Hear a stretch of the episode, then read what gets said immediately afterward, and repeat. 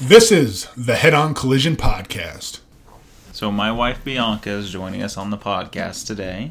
Yes, Yes. Are you excited to do your first podcast? I am, but I'm nervous. How nervous are you? I don't know. Really nervous? Not too bad, just a little bit. I just don't want to mess up. We're in the recording office, aka the normal office for everything in the house here. You're all bundled up in a sweatshirt and a blanket and long pants, Yeah, and because I'm cold. she's cold all the time. So, what are we going to talk about today? Um, I don't know. Whatever you want. Whatever I want? Yeah. What did we say we were going to talk about today? Rugby. Yes. So, why are we going to talk about rugby? Um, because of my past with it. Yeah, there you go. Tell everybody what did you used to do? You play rugby? Watch it? Um, I used to play rugby in college for five years. Um, I was a two-time All-American. Went to some higher-level training camps. Got uh, looked at by a lot of coaches, and I feel like I have pretty good knowledge and experience. Yeah, So, for sure. So, how long? You said just five years in college. hmm Where'd you go to college? I went to University of Nebraska Lincoln, so Cornhuskers. Yeah. All right. So, um, played college rugby for five years. Did but had you played it before you got to high or before you got to college? No, I've I only watched I think one rugby game in high school, and that was a friend's boyfriend used to play, um, and I just wanted to go watch, and it was kind of crazy because there was a lot of injuries that happen, and it when you don't know what's going on, everything's confusing. But um, I played soccer for 14 years from the time I was a tiny tyke all the way to senior year in col or senior in high school, and then I decided I didn't want to go on, so Yeah. I found rugby in college and So you had you knew like nothing at all about rugby. oh no not you- even watching that one game I was like what is this Yeah. So just kind of from just the only experience you had going into it was just watching it. So is it, is it a pretty easy sport to pick up? extremely I had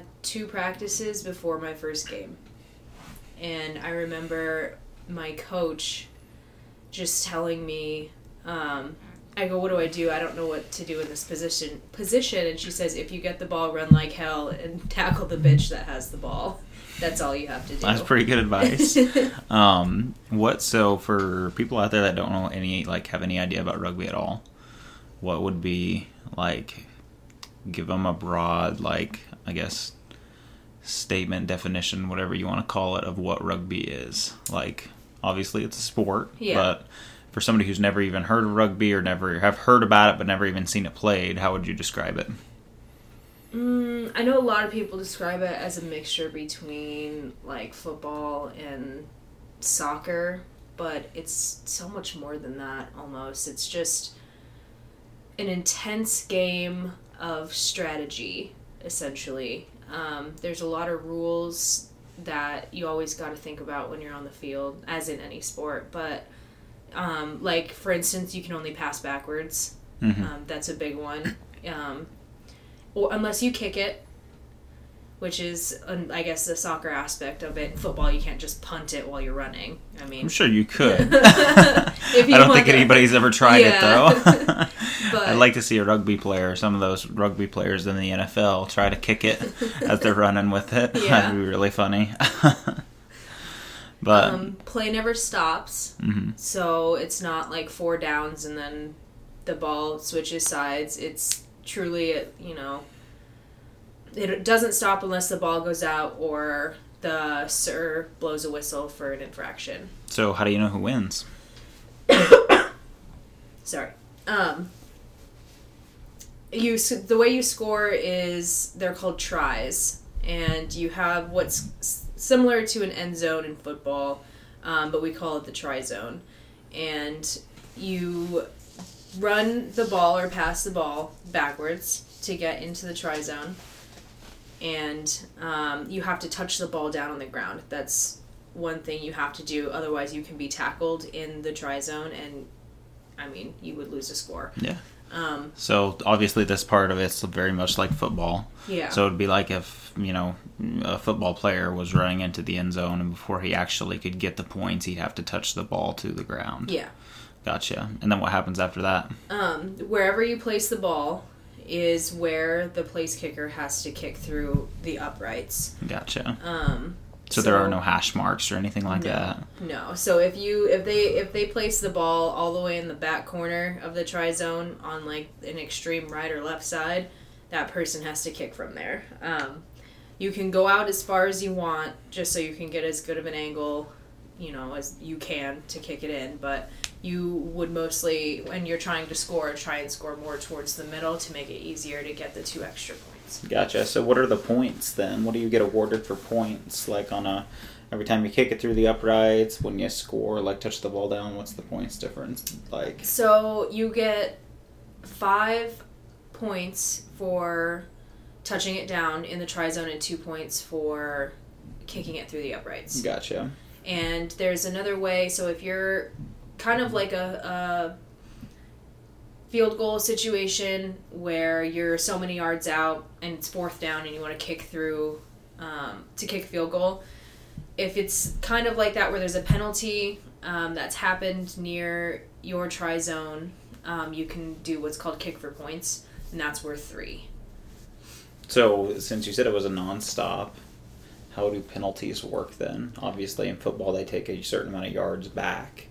But Right. like how does it work in rugby since you don't really stop? So, depending on the infraction, um, you do what's called a scrum, and it's eight players on each side. This is 15s. So, there's two ways to play rugby there's a 15s way with 15 people on the field and seven people on the field. Sevens is an extremely fast paced form of rugby um, that you see a lot of. Like, they do it in the Olympics, they do it for the Rugby World Cup. Um, they mostly play sevens. So is 15 more popular or 7's more popular? Um, the higher you go, sevens is going to be more popular. I want to say at least there's no sevens team, I guess, here in Nebraska. Um, hmm You know, just because we have two colleges that play it, which is well, actually we have a few now that I think about it. But the big names ones you're going to hear about from Nebraska are UNL and Wayne State. Um, and I think outside, like especially on the coast, the east and west coast, sevens is really popular. And sevens is uh, seven minutes each half, two minute halftime. So the game is really fast, but it's very intense. Yeah. Um, and you only have seven players, and the field stays the same. It doesn't shorten because there's not that many people. It stays the same exact size as you would on 15s. So you have to cover a lot more ground. Um, you have to be a lot more strategic in um, who goes in for rucks, which is what happens when somebody's tackled.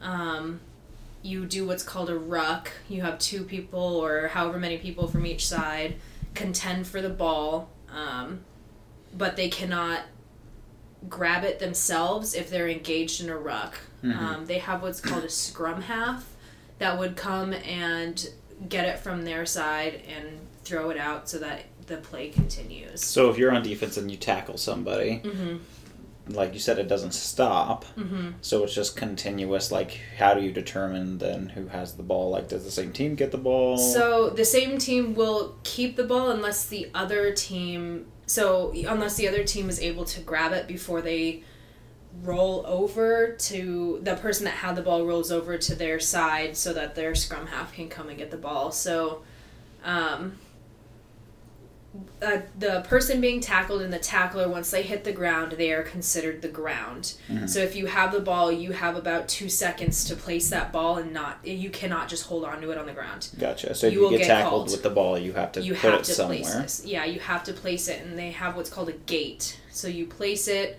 you position your body almost to where it's like a small gate. I, I Mhm. don't know. I don't know that's how to explain it. So it's but the gate is the player. So like Yeah. put him positioning his body, right? Yeah, so if you just lay out straight, then um, you you make a bigger gate for the other team to step over, and essentially for the other scrum half to step over you and get the ball. So if you position your hands and your feet Um, you kind of bend them to be Like a half circle Yeah, shape, like a like half a, or, a or a yeah. half C. Yeah, like a C. Yeah, Yeah. you position it like a C and have the ball where your stomach is. The other team has to. The other scrum half would have to be right there to try. It's harder for the other team Gotcha. essentially, um, and because it's so fast, you I, this has to happen within like seconds. Yeah. Um, So then, as soon as like say the team that got tackled gets the ball right back because Mm-hmm. the guy places it well, then it's just same thing over and over Yep, again. the scrum half will throw it out to a different player, and then they will run forward. Um, most times, or depending on a, on the play, Mhm. it could they could keep throwing it out to the wings, who are their faster players. Essentially, on on fifteens or sevens, your wings are going to be your smaller, faster people. Um, and they're they'll run it forward and then get tackled, and you start the situation all over again. Gotcha. So the essentially the game plan on offense, I guess, for a very basic sense, is to try and after somebody gets tackled, get the ball and just keep passing towards the outside to your fastest player as you Mm-hmm. keep advancing. But you can't throw the ball forward, so you have to run a little ways, and then right before you get tackled, Pass it pass off. the ball. Yeah, gotcha. or kick it. Um, you see a lot more kicking in sevens almost Because just there's more there's- ground. Yeah. Yeah, so if you kick it, there's a rule that um, the person who kicks it has to put all the other players on sides. So as soon as that person kicks it, everyone else that's in front of them is considered offsides. Um, so even if the person on the other team lands up getting that ball, everyone that was in front of the kicker cannot touch them or it's a penalty. Gotcha. Yeah, so then that's why the kicker has to sprint as fast as they can forward to put everyone on sides to get them to help. Gotcha. So what is what was the when you were starting into it? You obviously played a lot, but what was the most confusing part for you to grasp? Um man, I don't know. I'm trying to think. Uh just penalties in general. There's like knowing what you're doing like wrong. knowing what you're doing wrong yes especially and um getting that reaction time to once you're tackled place the ball and try and squeeze yourself out of there as fast as you can Yeah. um, just to get back into position uh,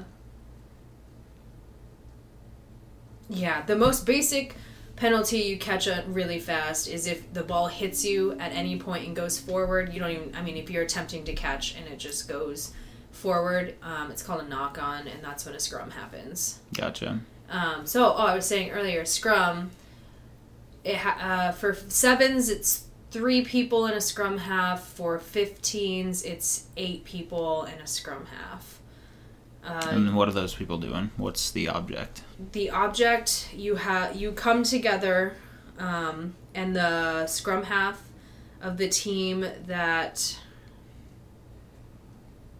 i think it goes to the other team if you do an infraction one of the scrum halves will throw it in to the middle and you have a, a position what's called a hooker and that person is in between two props and they're being propped up and they take their foot and they essentially try to hook it back to the next row of people, which are your locks. And um, on the sides of your locks are going to be your two flankers, and then behind your locks are going to be your eight man. So goes three people, four people, one person. Mm-hmm. And your flankers are uh, they're loose, so they they only bind in um, by t-shirts. The other ones, like the locks, have to bind in between legs, as well as um, the two props. They have to bind the hooker, um, and then they have to bind the other team when they come together. And so it's a, essentially just a fight for the ball to hook all the way back to your eight man. And your eight man keeps it under their foot until the scrum half comes and can throw it out to what's considered your backs. Gotcha. So it's eight people basically head on head. The first three people on each team they like lock together, don't they? Mm-hmm. Yeah. So it's like pushing against each other and trying to use your feet to Mm-hmm. kick back to the next row, which are four and four. Yep. And then the row, and then behind that you have the one person who can get the ball and toss it out, right? So or, it- or take it and go. Or, or take it and go. Yeah, Yep. the eight man there's eight man plays that they pick it they pick it up and they just they run with it or they do a play with it. Otherwise, yeah, most of the time the scrum half will come and throw it out. Gotcha. So I know we talked a little bit about it last time. What was the most like for you? Some of the most memorable moments you had in rugby. Um. So from just like the playing like on like each game kind of thing was specific tackles Mm-hmm.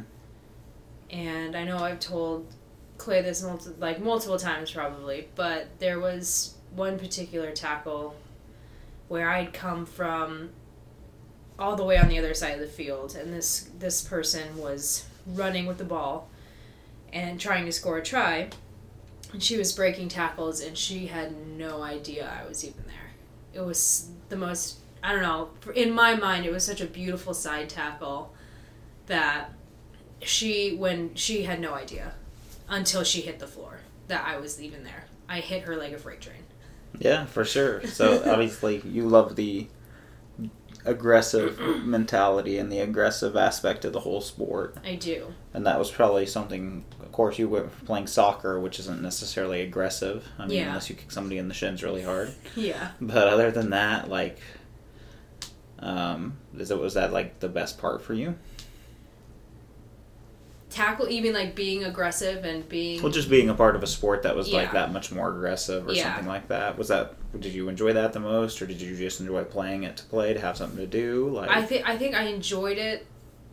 I mean, the tackling was such a and and being aggressive and being on a team and being able to do that in a game definitely was a positive I get for me, but just having that team mentality again in college cuz my first semester um, at Lincoln, I didn't do anything. And Mhm. so when I learned about rugby from a roommate, um, and playing in that first game and being in the those practices, it just having that team mentality again yeah, and you know making friendships throughout the years with people you would normally because everyone has different majors you don't know when you would ever meet them but having a club sport to meet people from all different backgrounds it's just it was great yeah, definitely. Um, why didn't you you talked a little bit about soccer? I know this is the rugby podcast, but Yeah. why didn't you decide to go on with soccer? i was tired of it Played 14 years and I- you I just had mean, enough. yeah, I really did. It was it was just something where I mean I was good, but I was I wasn't amazing. Like I would have been if I had gone on to play for a college, I don't think I would have been happy. yeah, I think it would have been something to you would have felt was forced upon you, kind of thing. pretty much. Yeah. it would make my parents happy, you know, my my daughter plays college soccer, you know, just to have a college athlete in a family is, you know, pride in itself. yeah. Um, especially if it's like a scholarship in a varsity sport. And for me, I just I lost that fire. I lost that fire to play soccer and I just knew that if I had gone on, it would have I would have quit within a year. Yeah. I would have not liked it. At So, all. any regrets not going to do something with soccer related? no. Yeah. Happy No. with what you made, the Yeah. choices you made. So good. like now, I mean, yeah, I went so much higher in rugby than I ever could have possibly imagined in soccer. and you said two-time All-American, right? Mm-hmm. So how do they figure All-American like status? So they um, they have a lot of scouts at different tournaments across the U.S. So in Wayne, Nebraska, they have a giant tournament for men and women. I mean, over seventy teams go, and you just play rugby Mhm. for a whole weekend, and it's incredible. And they have different coaches and scouts and stuff that just go and see the talent. Um, and I was contacted by a coach from I think it was my second Wayne tournament. After that, to go play for a U. Oh, what was it? U twenty three, so under twenty three, can't like league for a weekend or so. Me and two other girls from my team were selected, and we play other teams from different divisions. So ours was some kind of like Midwest version, and then you have different, I don't know, just different Yeah. teams that come and play. And once you, that was a step higher than just the regular Wayne tournament and regular college play. Then you go a step higher to the U23s because you're being selected Mm-hmm. um, to, to for more of your talent. And so after that, once I after that game, the last game of that tournament, I was approached by somebody else, and they wanted my contact information to contact me for the higher camps, which was the All American camps. Mm-hmm. And I went to the first one, and from there you showcase your talents, and they put you on teams to uh, to go like overseas. Mm-hmm. So I think the first time was like France. So they have a All American primary and All American secondary. So I made the All American secondary team. So uh, I didn't get to travel to France, but I Mhm. was on the cusp of being. Yeah, absolutely, for sure. Yeah. And then a little bit, I know you talked to me a little bit about it, but opportunity to go to the women's Olympic team a little bit there. Um. So I went to an all uh, what was it a, a pro training camp in Arkansas, and that is an even higher level than the All Americans uh, Mhm. because that's potential to be asked to go to an Olympic training center Mhm. or contact information to go on other higher camps or just other camps in general to showcase you know does this person have what it takes to potentially go train at the Olympic Training Center and to Mhm. see if they can make an Olympic team or the women's in general pro team. Um, and I played under at that pro training camp. She wasn't the coach yet, but she went on to be the the pro team. I think Jules McCoy is her Mhm. name, um, and she went on to be the uh, pro team women's uh, Coach. Coach. Head coach. Yeah. head coach. Yeah, Well, that's always pretty cool. yeah, and the You- the current like the World Cup girls. I think I've played with two of those girls. I was about to say you have uh you know one of somebody who's on the Olympic Mhm. team or over in the Mhm. training center, don't Mhm. you?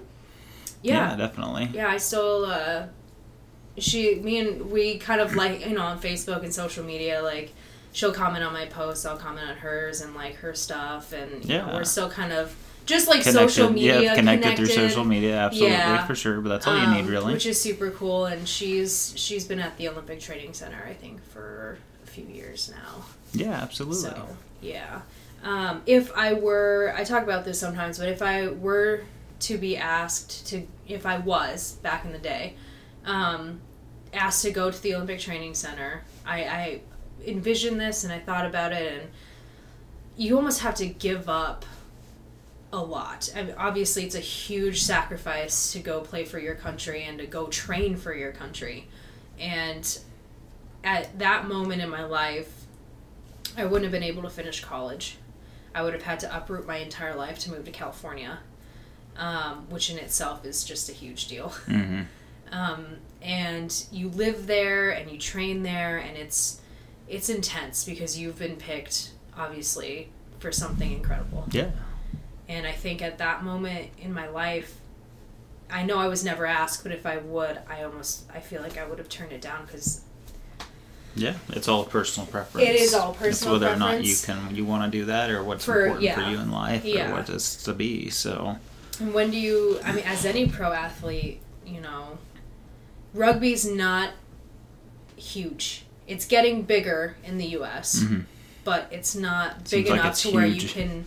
it's make- huge everywhere else, but it seems like in the U.S. especially, Yes. it's very very.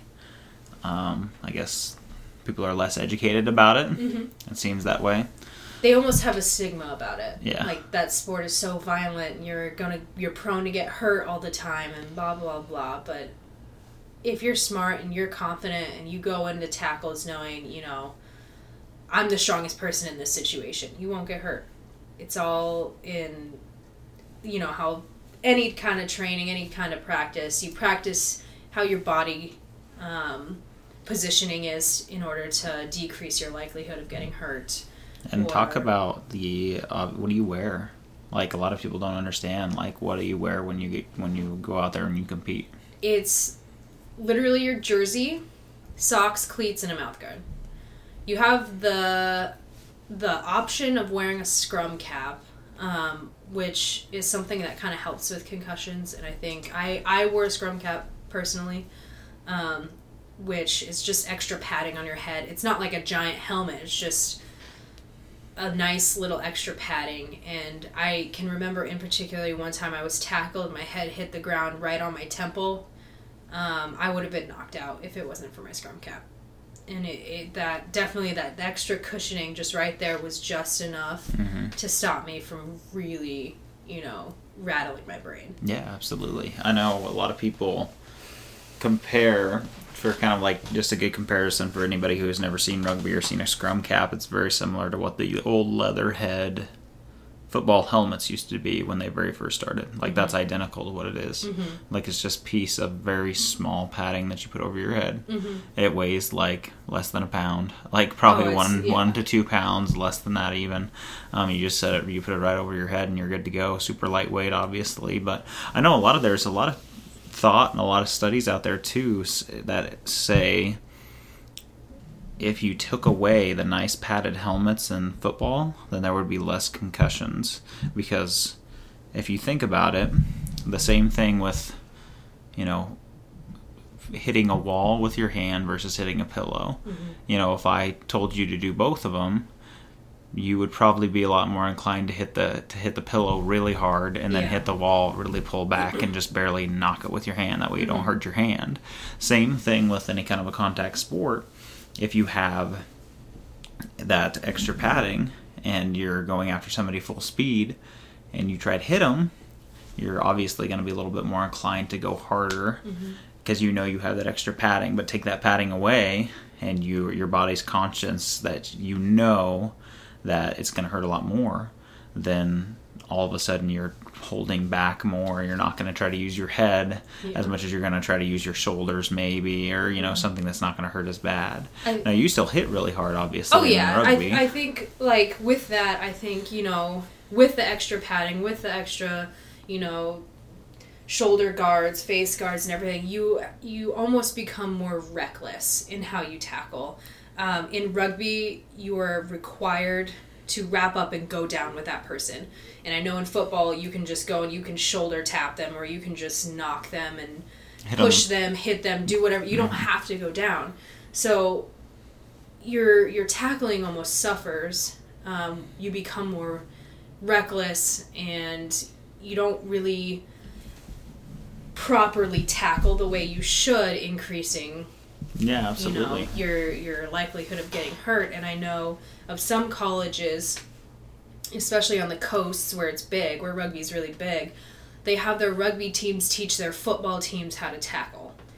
Because it is you get lower, you position your body to where you you know your head's not pinned somewhere or Yeah, Um, absolutely. I think yeah, so- Mm-hmm. everybody, and at a young age, especially with football, everybody's taught how to do a perfect form tackle. Mm-hmm. And it's you know you start with very slow motion. They tell you where your head should be. They you know, they tell you how low your body should be, where you should be putting your shoulder pads.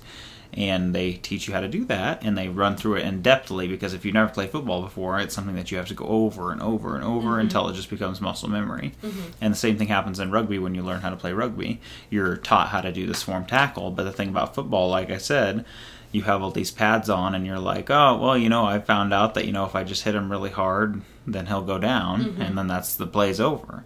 But uh, with rugby, you can't really do that, and you have to, as you grow and get older in football, um, you know, you continually lose that form that you were taught when you very first began you start So, taking shortcuts. through high school they continually go over it again and you know you get a little bit better at it but then you know you get, keep going through you know college you know your form tackling gets a little bit you know they they already assume you know how to form tackle really well if you're Yeah. making it to that level so they just don't worry about it as much um, and then through the pros um, obviously uh, pro football we've seen some really um, dangerous and very scary ways to tackle, and we've seen some very careless ways to tackle that you know you either make the highlight reel from being a huge hit or a huge whiff. I mean that's the only way you make a highlight reel anymore these days, um, and you see it firsthand with the NFL. But with rugby, you know, there's no chance for you to ever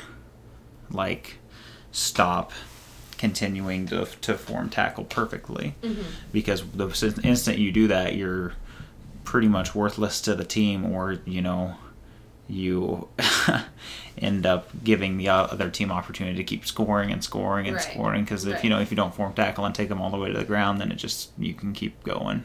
Right. so it's a little bit different like i said. Um, but and, and in rugby since they don't have the padding they aren't going to go out and try to spear people because they know that's going to hurt them really bad too so that's just kind of how it is between the two sports and it's it's fun to look at the way that that is and a lot of like i said a lot of the um, thinking that you know you'll use your as football players you know they'll use their arms their shoulders um, their body a lot more if they had less padding on their head Yeah. because you know that's the first line of defense in almost every uh, situation is using your head to hit somebody really hard and because you have that really nice helmet that's supposed to be concussion proof i'm quote, quoting concussion proof as i'm saying it because there's no such thing as that um, but you know like you said if you gave all those nfl players scrum caps you would see some really good tackling Smartly, smart Yeah. tackling. You'd see really good tackling. You'd see a lot less. Um, close your eyes and put your head down and try to hurt somebody, and Mm-hmm. especially with what happened last year with the Ryan Shazier incident, that we watched that. Like we We were watching that game and watched that happen, and watched the replay over and over and over again, and we just we were. I was pretty convinced that he. Had Yeah. broke his spine Yeah. and he was just paralyzed from the waist down the way he looked but finally saw a camera angle of him barely tweaking his feet around so that was good good Mm-hmm. Good sign. at least you know better for what the situation would have been but those are the kind of hits that would uh, uh that could kill somebody Mm-hmm.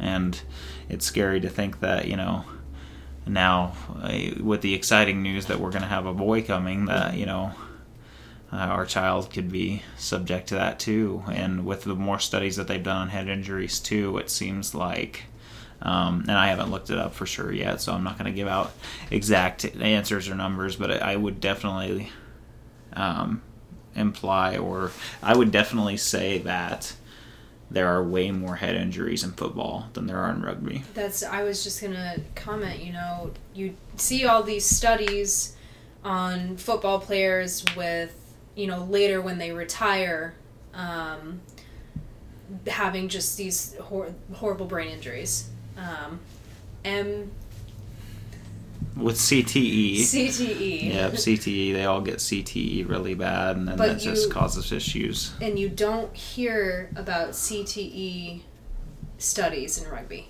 And how long has rugby been going for? Oh, way longer than football. I mean, like like I said, you know, it's huge in New Zealand. It's huge in Australia. It's huge in Fiji. It's just it's huge in all these other countries all over the world.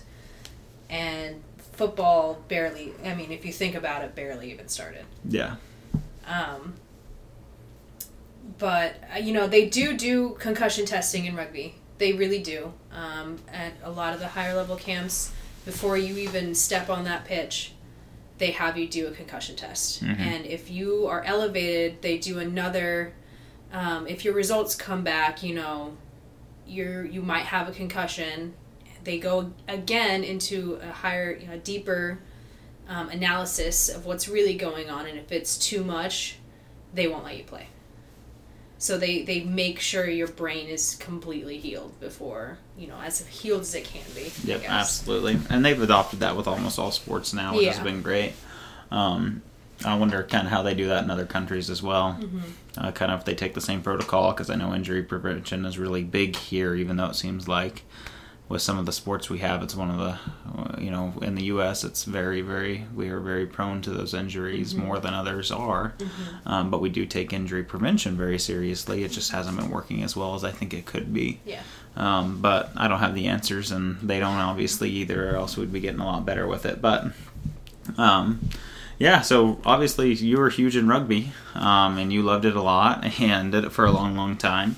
Um, any advice for people looking like who want to try rugby, who've never even tried it before, anything like that? Like, what's your best piece of advice that you could give like a beginner? Um, don't be afraid. Don't be afraid to try it. Just because you've seen the violence. You watch violence in football all the time and you don't bat an eye. Don't be afraid of rugby. Um, if you are looking to play a sport, it is such a family. A big, big family, you know, where they don't care about your size, they don't care about your skill level or, you know, what your experience is. You know, your team is gonna, you're an asset to the team no matter what. And after games, after, you know, we went to travel teams or teams came to travel to us, we always had what's called a social. And you take the other team out to a bar or a pizza place, and those who are able to drink, um, you know, you share a beer with the other team no matter what happened on the field. And you kind of say, hey, that was a good hit. It's just a time to where everyone's wound down. Who cares what the score was? You just go, you talk, and you find out, like, more about the other team rather than you played them, you beat them, or lost, and then you leave. So you just kind of bond with it because like you said like we said like rugby's not it's getting bigger here but it's not as big as some of the other sports It's Um, definitely less about the rivalry though, yes. and more about more about the family and the bond and the you guys are all playing the same sport. That's Yeah. how it is, and Yeah. you all everyone enjoys it, which is how it should be. I Yeah. mean, there's a lot of a lot of sports. It seems like um, you know you watch. There's definitely lots of rivalry. Um, Mm-hmm. There is, yeah. still in a lot of sports, but then you look at these guys, especially. In professional sports, you get paid lots of money. It's funny Mm-hmm. how you know if you get paid a lot of money, you're really you're you know you're friends with these rivals, or if you get paid hardly any money, you're still friends with these rivals. There's no in between. So when you look at these, you guys are playing this really hard, aggressive sport, and you're not making anything. It just kind of turns into a, you know, hey, we're just here having fun. Let's all be friends and get along and all this stuff. And everybody does. Like there isn't any like hardly any drama or anything like that when it comes down to it. Um, and then you look at these really high paid athletes that are like, hey, you know. I understand you- you got me good, but you're getting paid a lot of money. I'm getting paid a lot of money. This is what we do. You know, it is what it is. But even more in a sense of with rugby, since they do almost required to throw those things. I mean, you don't see NFL teams staying the night after a game to Yeah. go hang out with the other team. Yeah. Like that just Yeah. doesn't happen.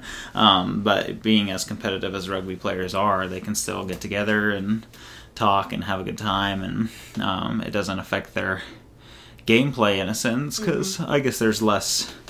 I don't want to say less strategy, but there's not like. Uh, you know, one player could give away a secret play or something like that. It's just like, uh, hey, you know, we're better than you, and you know that's how it is, and we're not going to be mad, and we know you're not going to be mad. It's just how it is, so we're going to get along. there's no set playbook for Mhm. rugby It's just Um, all you can have plays like Mhm. you can have specific like at this time in this situation do this but there's no set going out there and i'm gonna throw a hail mary yeah, exactly. or you know we're gonna do a uh, punt fake or you know things like that it's just you go out and you play to the best of your ability um, and there's there's nothing said about it so the the I mean, it's even it's like an even playing Yep, field absolutely. almost. yeah So we talked a lot about obviously Head On Collision podcast is a kind of taking its role right now at least on more of a health and fitness uh, based podcast. We talk a lot about working out, me and TJ do, and all that stuff. Talk to me about how your workouts go and any advice. I know you, we, me and you work out a ton, so you're pretty well versed when it comes to the gym. Mhm. Um, but talk to me about like suggestions and like workout training that you would recommend for a rugby player, somebody that's getting ready to go into their first year, some, Mm-hmm. uh, or even somebody that's on their off season that knows rugby yeah but doesn't know working out. What Yeah. would be your big recommendation for them? um leg workouts Yeah, definitely get your leg workouts in. Do not skip leg day because, you know, sc- whether it's a scrum or you just those short bursts of energy. I, I think high in- intensity interval training, that's a good one um, to get your heart rate up and to get you conditioned. And um, conditioning, I would say, is a very, very important part of rugby. The Mhm. longer you can go, it is so tiring, especially if you're going to be in a sevens game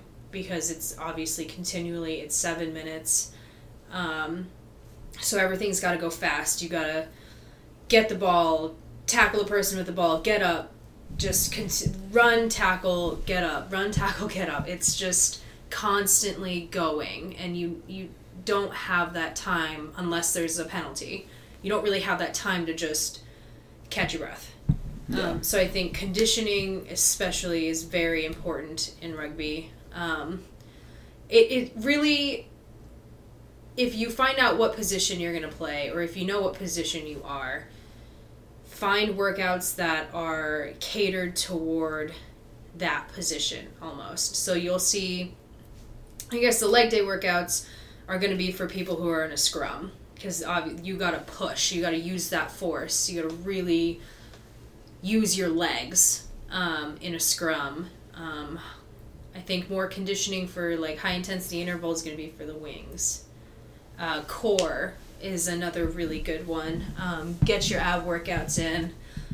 I know I wasn't very good at doing like ab workouts. Just I don't know. I, it's usually just something I skipped, um, which I probably would have benefited from a lot more if I had. But um, let me think. Basically, just a strength. Just, Focus yeah, training. Strength focus training. Yeah. Yeah, because obviously, like you said, you're gonna have a lot of times where you're running around the Mm-hmm. field nonstop, and then you're gonna have those times where you really need that extra strength to push through. So, and most of it's coming from your legs. A lot of it will be, but obviously, with any kind of a training regime, try to hit all of every muscle group that's that you can, um, and then try, try to you know hit the ones that you especially need to use, like Yeah. what we said, legs and core, are probably most important, um, especially in those you know scrums and rucks and stuff like that that's uh Yeah. obviously being able to keep steady and keep your keep a tight core and then be able to push with your legs are two gigantic things that you'll need Shoulders for the the props and the the locks and the scrum people. Um, shoulders is a good one. Uh, when so lineouts, it's a little different in rugby when the ball goes out of bounds because it just doesn't automatically go to the other team. Um, you have what's called a lineout, and you have two people um, or one person, depending on you know your strategy, um, throwing another person in the air, and they have to hold them in the air until the person throws the ball in in between them. It's what's called the tunnel. Throws in between them, and you essentially have to fight in the air for the ball. Mhm. So if you're on that base and you're the person throwing that other person in the air, you're gonna want strong shoulders and strong arms. upper body strength Yeah, yeah, so definitely you know, like I said, depending on your position, depending on what you're gonna be doing while you're playing, definitely have a, a weight and strength training catered towards that. yeah that's perfect so that sounds like a pretty good fitness plan for anybody that's trying to get into rugby um, what about eating what would you say like the best way to eat for it is Um, well, I wasn't the best nutrition person, I guess. You know, I I that was one aspect I never really looked into as much as I should have. You know, I had the mentality of as long as I work out as hard as I can, I don't have to I can eat whatever I want, which is obviously a terrible idea yeah um, because you're not fueling your body right. You're not, you know, putting stuff in your body that can help you recover from, you know, intense rugby games where you wake up and you feel like you're hit by a freight train or any contact sport in general. I'm sure football players feel the same thing where the next morning they're just their whole body aches and just walking Yeah. hurts. Um, so then you're you're at a higher risk of just staying sore for longer, and um, injuries can happen because you're eating so much fried food, or you're not performing your best because you know you're just not eating well. Yeah, absolutely. So I'd say with the same with about any kind of a sport. Obviously, you'd want to stay high on your protein intake for sure. Just keep on recovery, um, and you'd also want to you know eat a moderate to high amount of carbohydrates, healthy carbohydrates, Right. um, before you're performing in an activity, and then a fairly decent, uh, I'd say probably low to moderate amount of carbs afterwards too for recovery. Um, so obviously, fueling your body the right way with the right foods. I guess the quality of the food is the most important because if you if you were eating high high carbs and high protein in the forms of you know deep fried fat food because you're getting a lot of carbs and a lot of protein out of that but obviously uh, fueling it with high quality um, foods are going to be what you're especially trying to do with sports. That way you feel Yeah. good and you perform really well. I know going through football, one of the biggest things that they had us do was they always kept a bag of apples and a big giant like Sam's Club box of Snickers bars in our refrigerator at the football locker room and they always used to say eat an apple and a Snickers bar because the Snicker bar will kick in first and the apple will kick in later. So yes, in that term of thinking, yes, you get a sugar kick and then the apple kind of leaves it kind of it's obviously a healthier carb source so it kind of lets it sit there a little bit longer. Um, but honestly i would probably now knowing what i know now not do either one Yeah. especially right before a training um, you know any kind of a serious uh, competition um, and especially if you're playing like in a sevens game you might not need to eat nearly as many carbs because Right. you will be um, Almost weighed down. Well, not necessarily weighed down. Well, I guess yeah, I guess in a sense you could be Like if you ate a stomach bunch. heavy. Your stomach just feels heavy. But if you ate, like I said, if you ate high quality carbs, but as short as the game is, even though you're working at a really high Mm-hmm. intensity, um, the games are a lot shorter. So um, you might not need to eat as much as like a full 15 um, Right. Mm-hmm. when you're playing the the full the full game. So just to kind of give you an idea, but that's eating uh, with any kind of a sport. You want to get high quality carbohydrates to fuel around your competitions, and you also want to get plenty of protein um, to keep you going uh, and staying recovered and making sure you can maintain, especially with any kind of a uh, sport activity, maintain as much muscle mass and strength as possible. So being able to have that kind of a healthy diet around that stuff is going to be huge. Um, what are your plans uh, with rugby from here on out? I've thought about it. Um, we do have a team, you know, for people that aren't in college. Um, we just have a local team. And obviously, I can't play now with, you know, a baby on the way, and it might be a while, but I've always kind of thought about just going back for fun. You know, I still have rugby dreams. Uh, last night, I had a rugby dream. You know, just I miss it. I miss the team aspect. I miss, you know, when you have frustration from work or frustration from any any activity or you you just you leave it on the field. You go on the field, you take it out. You're you're tired, you're just all of your energy is expended and you feel so good. Um and I do miss that sometimes, you know, I I have um, been lacking in the weight training because after rugby, you know, um, me and Clay really got into a good routine of being at the gym, and that's where I got my most of my frustration out. Um, I just put all of my energy into something else, and now that you know I've kind of relaxed and kind of lapsed on my weight training, um, I just have a lot of energy. So Yeah. or just pent up pent up energy. Yeah, Um, absolutely. So, eventually, someday, you'd like to do something with rugby again. yes. What about coaching? Have you thought about coaching? I thought about it. I I don't know. I feel like I'm not a coach. I just I have this I, I don't know. It's hard for me to explain, but I don't picture me being in a coaching position. I don't know. I think a lot of the listeners would probably say differently after this podcast because you did a pretty good job explaining everything. Yeah. So, I just wondered if that was ever ever crossed through your mind, Yeah. like doing taking a coaching role and maybe just Mm-hmm. sitting on the standing on the sidelines and being a part of it and uh, still having that competition, but just not be the one running out on the field all the time. Yeah, I know, but I'm I want to be I feel like it almost frustrate me more because as much as you can relay, you know, what to do on the field to your players, I just I want to get out there and just do it and show them and Yeah. like in the game. And I feel like if it's not going my way, I could be a very frustrated person. You'll be like the uh, the coach off the longest yard who suits up and plays with the team at the very end. That would be me.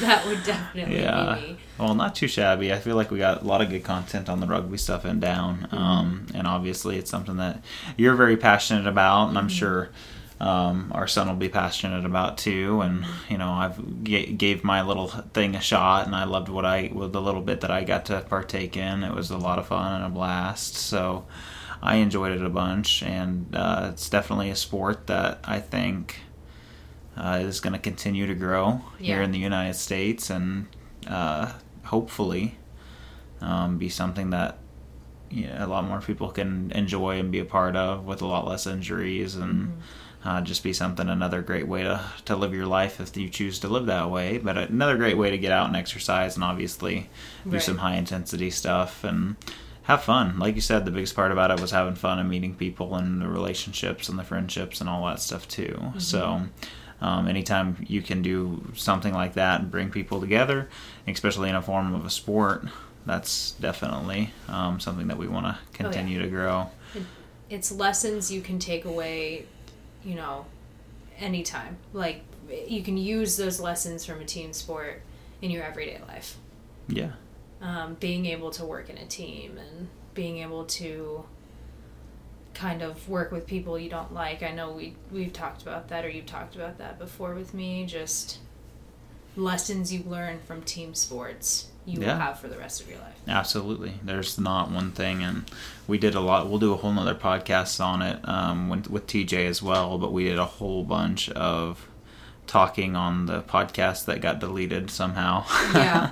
I'm not sure what happened, but It it, lost fault. material. uh, lost material there, but we did a lot of talking about how you know in every life situation, in a real life situation, you can almost relate any real life situation to something you learned back in a team uh, sport or a team activity um, rather than you know studying from a book or you know completing an assignment or writing a paper. Like there's just life so many more life learning scenarios that you'll learn from team sports than you will from uh, anything else in life.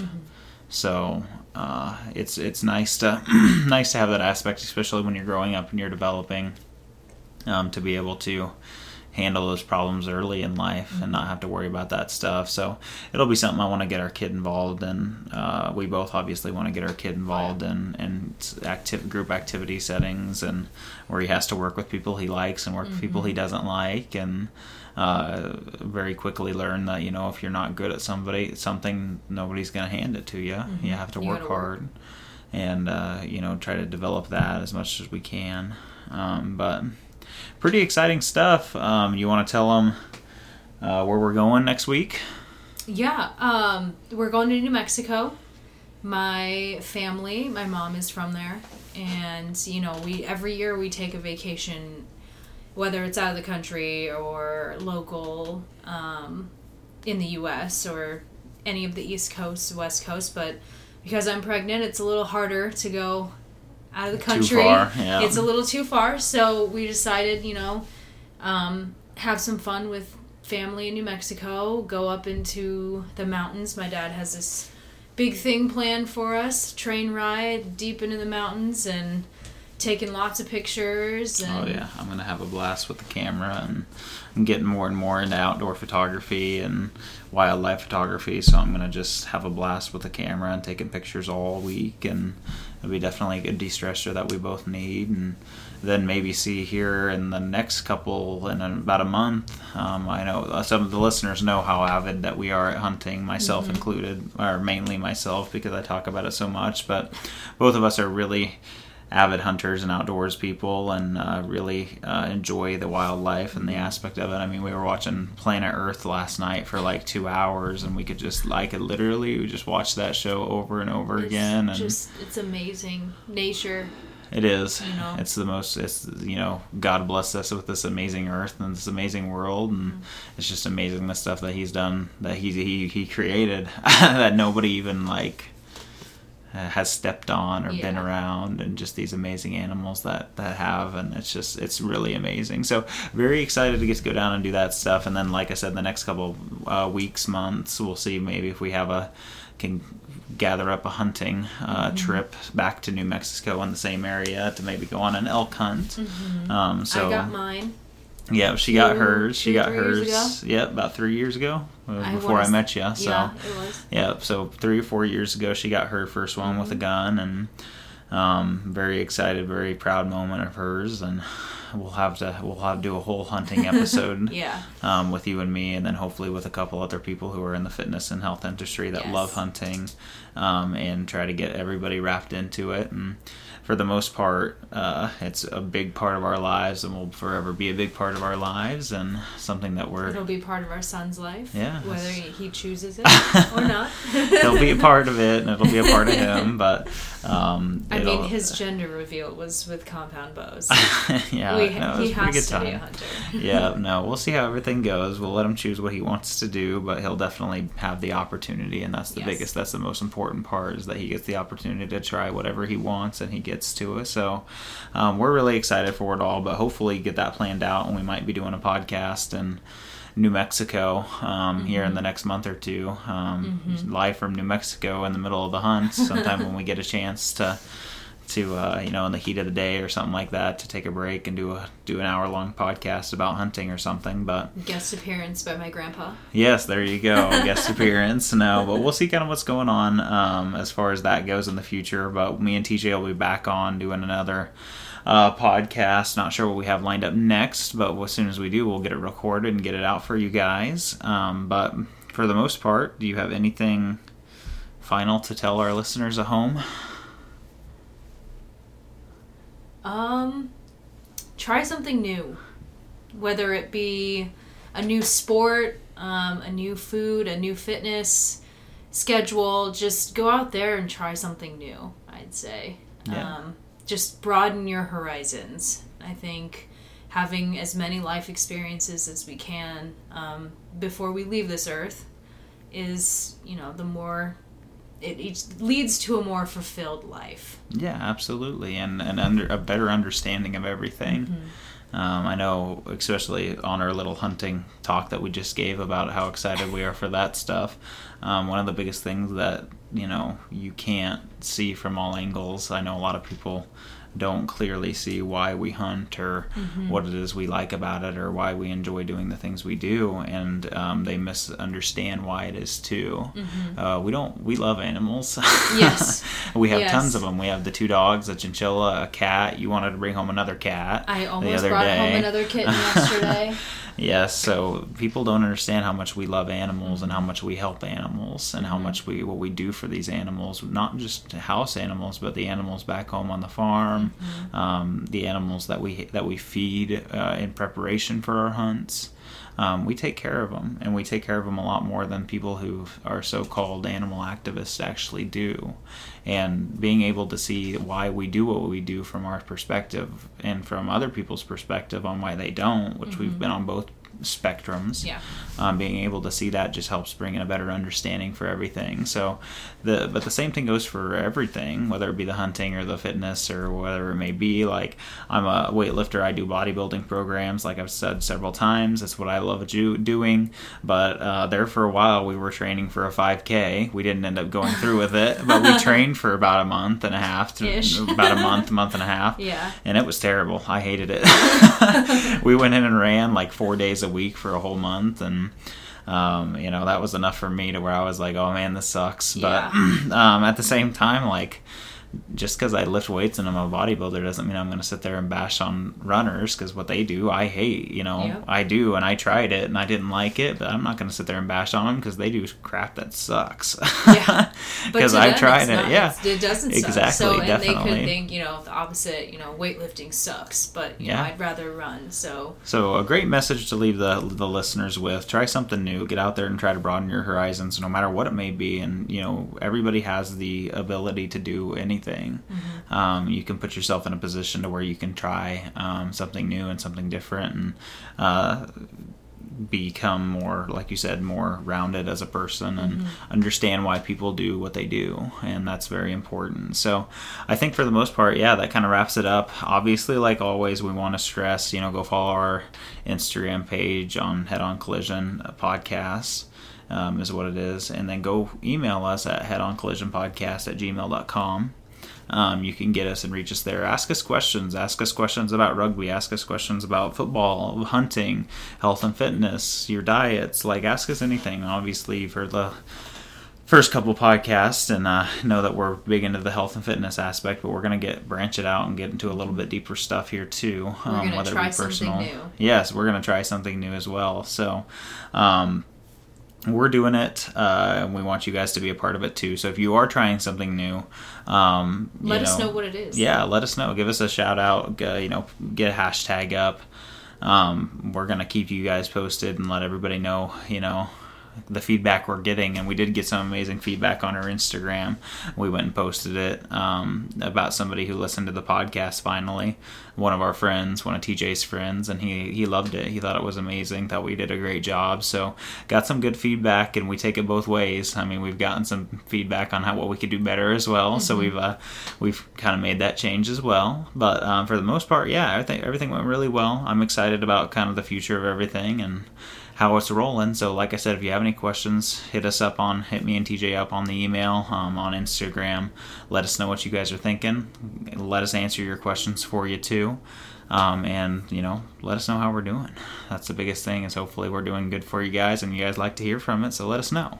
Um, but for the most part, I think that kind of wraps up today. Bianca, uh, know you gave your final little um, word out to the to the audience, but anything more you want to say? I don't think so. All right, that works for us. Well, you guys take it easy. We'll talk to you soon.